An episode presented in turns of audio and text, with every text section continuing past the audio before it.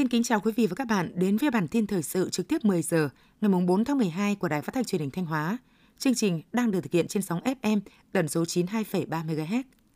Theo số liệu trên hệ thống giám sát của Bảo hiểm xã hội tỉnh Thanh Hóa, đến hết tháng 10 năm 2023, trên địa bàn tỉnh Thanh Hóa có trên 4,3 triệu lượt người đến khám chữa bệnh bảo hiểm y tế, tăng gần 15%. Chi phí khám chữa bệnh bảo hiểm y tế đề nghị thanh toán khoảng 3.884 tỷ đồng, tăng 12,6% so với cùng kỳ năm 2022. Chi phí khám chữa bệnh bảo hiểm y tế 10 tháng năm 2023 sau khi được giám định chiếm 95% dự toán chi khám chữa bệnh bảo hiểm y tế được giao năm 2023, nguy cơ vượt dự toán được Thủ tướng Chính phủ giao. Trong thời gian qua, công tác quản lý tàu cá được tăng cường. Toàn tỉnh hiện có 5.878 tàu khai thác hải sản, trong đó có 3.627 tàu có chiều dài dưới 6 mét, 438 tàu có chiều dài từ 6 mét đến dưới 12 mét, 704 tàu có chiều dài từ 12 mét đến dưới 15 mét, 1.109 tàu có chiều dài trên 15 mét. Đến nay, 100% tàu cá có chiều dài từ 6 mét trở lên, 2.251 tàu đã thực hiện đăng ký và được cập nhật thông tin lên hệ thống cơ sở dữ liệu nghề cá quốc gia. Có 1.757 có chiều dài từ 12 mét trở lên được cấp giấy phép khai thác thủy sản, chiếm 96,9%. 1.034 tàu có chiều dài trên 15 mét được cấp giấy chứng nhận cơ sở đủ điều kiện an toàn thực phẩm, chiếm 93,2%. 9 tháng năm 2023, các cơ quan thanh tra tỉnh Thanh Hóa đã tiến hành 322 cuộc thanh tra hành chính, 402 cuộc thanh tra kiểm tra chuyên ngành, đã xử lý hành chính 48 tổ chức và 123 cá nhân, chuyển hồ sơ sang cơ quan điều tra một vụ. Qua thanh tra đã phát hiện sai phạm với số tiền gần 42 tỷ đồng và trên 20.000 mét vuông đất, ra quyết định xử phạt vi phạm hành chính 391 cá nhân, 269 tổ chức với số tiền xử phạt gần 12 tỷ đồng. Trong đó, riêng thanh tra tỉnh thực hiện 86 cuộc, phát hiện số tiền sai phạm trên 30 tỷ đồng. Những lĩnh vực có sai phạm chủ yếu tập trung vào quản lý đầu tư xây dựng cơ bản, tài chính ngân sách và đất đai. Huyện Hà Trung đề ra mục tiêu phấn đấu đạt huyện nông thôn mới trước năm 2025 để được công nhận huyện nông thôn mới, phải có 100% số xã đạt chuẩn nông thôn mới. Trong khi đó, năm 2020, Hà Trung còn 5 xã chưa đạt chuẩn và đều là xã thuộc diện khó khăn, nguồn lực hạn chế. Huyện Hà Trung đã ưu tiên hỗ trợ các xã về đầu tư các công trình trọng điểm.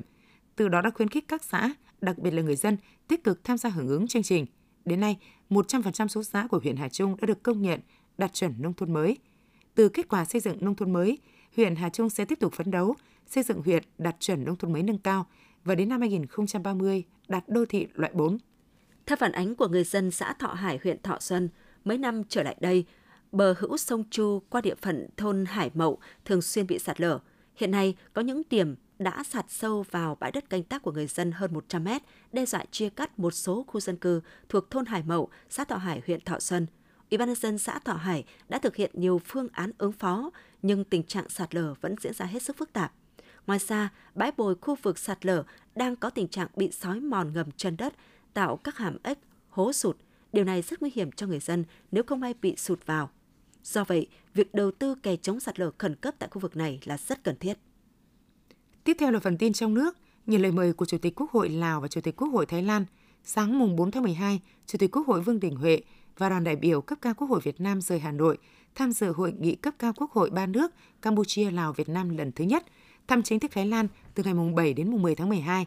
Trong thời gian này, Chủ tịch Quốc hội Vương Đình Huệ, Chủ tịch Quốc hội Campuchia, Chủ tịch Quốc hội Lào ký tuyên bố chung chính thức thiết lập cơ chế hội nghị cấp cao Quốc hội ba nước Campuchia, Lào, Việt Nam, tổ chức hai năm một lần do ba Chủ tịch Quốc hội đồng chủ trì. Chủ tịch Quốc hội Vương Đình Huệ sẽ tham dự cuộc gặp mặt cựu học sinh sinh viên Lào đã học tập tại Việt Nam, cộng đồng doanh nghiệp và người Việt Nam tại Lào và một số hoạt động quan trọng khác. Tối ngày 3 tháng 12 tại tỉnh Sóc Trăng, Bộ Văn hóa Thể thao và Du lịch Việt Nam phối hợp với Bộ Văn hóa Thể thao và Nghệ thuật Vương quốc Campuchia tổ chức khai mạc Tuần Văn hóa Campuchia tại Việt Nam năm 2023. Tuần Văn hóa Campuchia tại Việt Nam với các tiết mục biểu diễn, nghệ thuật dân gian và đương đại gồm các loại hình múa, hát, kịch và âm nhạc. Cùng với chương trình nghệ thuật tại Sóc Trăng, Hoạt động văn hóa Campuchia sẽ diễn ra tại tỉnh Đồng Tháp, nằm trong chuỗi sự kiện giao lưu văn hóa khu vực biên giới Việt Nam Campuchia, tạo điều kiện cho nhân dân vùng biên giới hai nước được giao lưu giới thiệu những nét văn hóa đặc sắc, cùng nhau xây dựng và bảo vệ biên giới Việt Nam Campuchia, góp phần củng cố tình đoàn kết và hợp tác toàn diện giữa nhân dân hai nước. Giá gạo Việt xuất khẩu tuần qua tiếp tục tăng lên mức cao nhất trong 3 tháng nhờ nhu cầu mạnh mẽ Tuần qua, giá gạo 5% tấm xuất khẩu Việt Nam tăng từ mức 650 đến 655 đô la Mỹ của tuần trước lên 655 đến 665 đô la Mỹ một tấn. Các thương nhân xuất khẩu cho rằng giá chào bán gạo Việt Nam tiếp tục vững giá và tăng nhẹ do nguồn cung trong nước có phần hạn chế. Bên cạnh đó, giá nội địa hiện cũng ở mức cao, áp lực lên giá xuất khẩu, buộc các doanh nghiệp phải chào bán ở mức cao mới có lãi suất. Theo Hiệp hội Doanh nghiệp Dịch vụ Logistics Việt Nam, hiện chi phí logistics của Việt Nam trung bình ở mức từ 16,8 đến 17% GDP, cao hơn nhiều so với mức bình quân chung là 10,6% của thế giới. Trong khi đó, hạ tầng logistics trong nước vẫn còn nhiều hạn chế, thiếu đồng bộ và liên kết. Quy hoạch cảng biển còn bất cập, chưa có các cảng đầu mối. Điều đó gây cản trở cho việc nâng cao tính cạnh tranh của ngành logistics trong bối cảnh hội nhập kinh tế toàn cầu đang diễn ra mạnh mẽ. Chỉ số đổi mới sáng tạo Việt Nam đã được cải thiện, tăng từ vị trí 59 năm 2016 lên 46 năm 2023.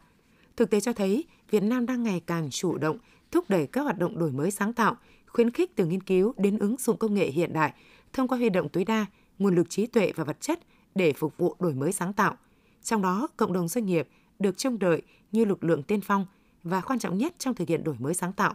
Các tỉnh, thành phố tích cực ứng dụng công nghệ thông tin trong việc chuyển đổi số, truy xuất nguồn gốc sản phẩm và sở hữu trí tuệ.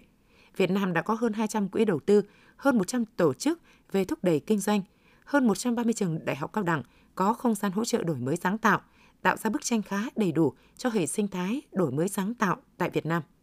Lũy kế từ đầu năm đến nay, Bộ Giao thông Vận tải đã giải ngân khoảng 71.200 tỷ đồng, đạt 75,6% kế hoạch được Thủ tướng Chính phủ giao. Trong tháng 11 năm 2023, Bộ Giao thông Vận tải đã hoàn thành phân bổ và giao chi tiết 100% kế hoạch qua 10 đợt cho các chủ đầu tư, ban quản lý dự án và khởi công dự án đường Hồ Chí Minh đoạn Trơn Thành Đức Hòa. Để đẩy nhanh tiến độ, đảm bảo chất lượng các dự án, Bộ Giao thông Vận tải đã ban hành nhiều văn bản chỉ đạo các chủ đầu tư, ban quản lý dự án, nhà thầu cập nhật tiến độ triển khai chi tiết để chủ động có phương án giải pháp quản lý điều hành hiệu quả cho từng dự án, bổ sung thêm các mũi để thi công ngay công trình cầu, hầm chui dân sinh, cống gia cố mái ta luy, phù hợp với tiến độ thi công nền đường. Trong quá trình thi công phải đảm bảo an toàn giao thông, an toàn lao động, vệ sinh môi trường. Tuần qua là tuần đáng chú ý của vàng trong nước, đặc biệt trong phiên sáng 29 tháng 11, giá vàng MSJC được các cửa hàng lớn ở Hà Nội niêm yết ở 73,2 74,6 triệu đồng một lượng mua bán, tăng 700.000 đồng ở chiều mua và 1,1 triệu đồng ở chiều bán. Giá bán phá đỉnh lịch sử 74,4 triệu đồng được thiết lập hồi tháng 3 năm ngoái. Dù thế, giá cũng giảm nhanh và mạnh ngay trong phiên chiều với mức giảm 800.000 đồng một lượng và diễn biến giá có phần trồi sụt. Hiện vàng được giao dịch ở mức 74 triệu đồng một lượng ở chiều bán. Phần lớn chuyên gia đều cho rằng đây là vùng giá cao. Tối ngày 3 tháng 12 tại thành phố Hồ Chí Minh, Trung ương Đoàn tổ chức lễ trao giải thưởng tình nguyện quốc gia năm 2023 tặng cho 10 tập thể cùng 10 cá nhân có cống hiến và thành tích xuất sắc tiêu biểu trong công tác tình nguyện vì cộng đồng, đóng góp vào sự nghiệp xây dựng và bảo vệ Tổ quốc trong năm 2023. Quốc hội đã thông qua luật căn cước mới và sẽ có hiệu lực từ ngày 1 tháng 7 năm 2024. Một điểm đáng chú ý, trong luật căn cước có điểm mới quy định về căn cước điện tử. Theo đó, đây là căn cước của công dân Việt Nam được thể hiện thông qua tài khoản định danh điện tử do hệ thống định danh và xác thực điện tử tạo lập. Cũng theo quy định, mỗi công dân Việt Nam được cấp một căn cước điện tử. Căn cước điện tử gồm danh tính điện tử, số định danh cá nhân, họ tên ngày tháng năm sinh, giới tính, ảnh khuôn mặt, vân tay. Cùng với đó là một số thông tin cá nhân khác trong cơ sở dữ liệu quốc gia về dân cư, cơ sở dữ liệu căn cước. Lễ phát động chiến dịch nhắn tin ủng hộ bệnh nhân ung thư được Quỹ hỗ trợ bệnh nhân ung thư ngày mai tươi sáng tổ chức tối ngày 3 tháng 12 tại Hà Nội. Theo ban tổ chức, đây là chương trình thường niên Quỹ phối hợp với Cổng thông tin nhân đạo quốc gia 1406 triển khai kêu gọi cộng đồng chung tay ủng hộ bệnh nhân ung thư từ năm 2013. Mỗi tin nhắn UT gửi 1406 sẽ góp 20.000 đồng cho bệnh nhân nghèo. Trong những năm qua, hỗ trợ bệnh nhân ung thư ngày mai tươi sáng, vận động tặng quà cho 34.500 bệnh nhân ung thư với trị giá 57 tỷ đồng, hỗ trợ điều trị cho bệnh nhân trị giá 1.400 tỷ đồng, khám sàng lọc cho 79.000 người. Theo Trung tâm Dự báo Khí tượng Thủy văn Quốc gia, nhiều khu vực có mưa và rông, đề phòng khả năng xảy ra lốc xét và gió giật mạnh tại Nam Trung Bộ, Tây Nguyên và Nam Bộ, Bắc Bộ và Bắc Trung Bộ, trời tiếp tục rét về đêm và sáng sớm, với nhiệt độ có nơi dưới 14 độ C. Thời tiết các tỉnh từ Thanh Hóa đến Thừa Thiên Huế, phía Bắc có mưa vài nơi, sáng và đêm trời rét, phía Nam có mưa, mưa rào rải rác, nhiệt độ thấp nhất từ 19 đến 22 độ, phía Nam có nơi trên 22 độ, cao nhất phía Bắc 20 đến 23 độ, phía Nam 24 đến 27 độ. Những thông tin vừa rồi cũng đã khép lại chương trình thời sự của Đài Phát thanh và Truyền hình Thanh Hóa. Xin kính chào và hẹn gặp lại.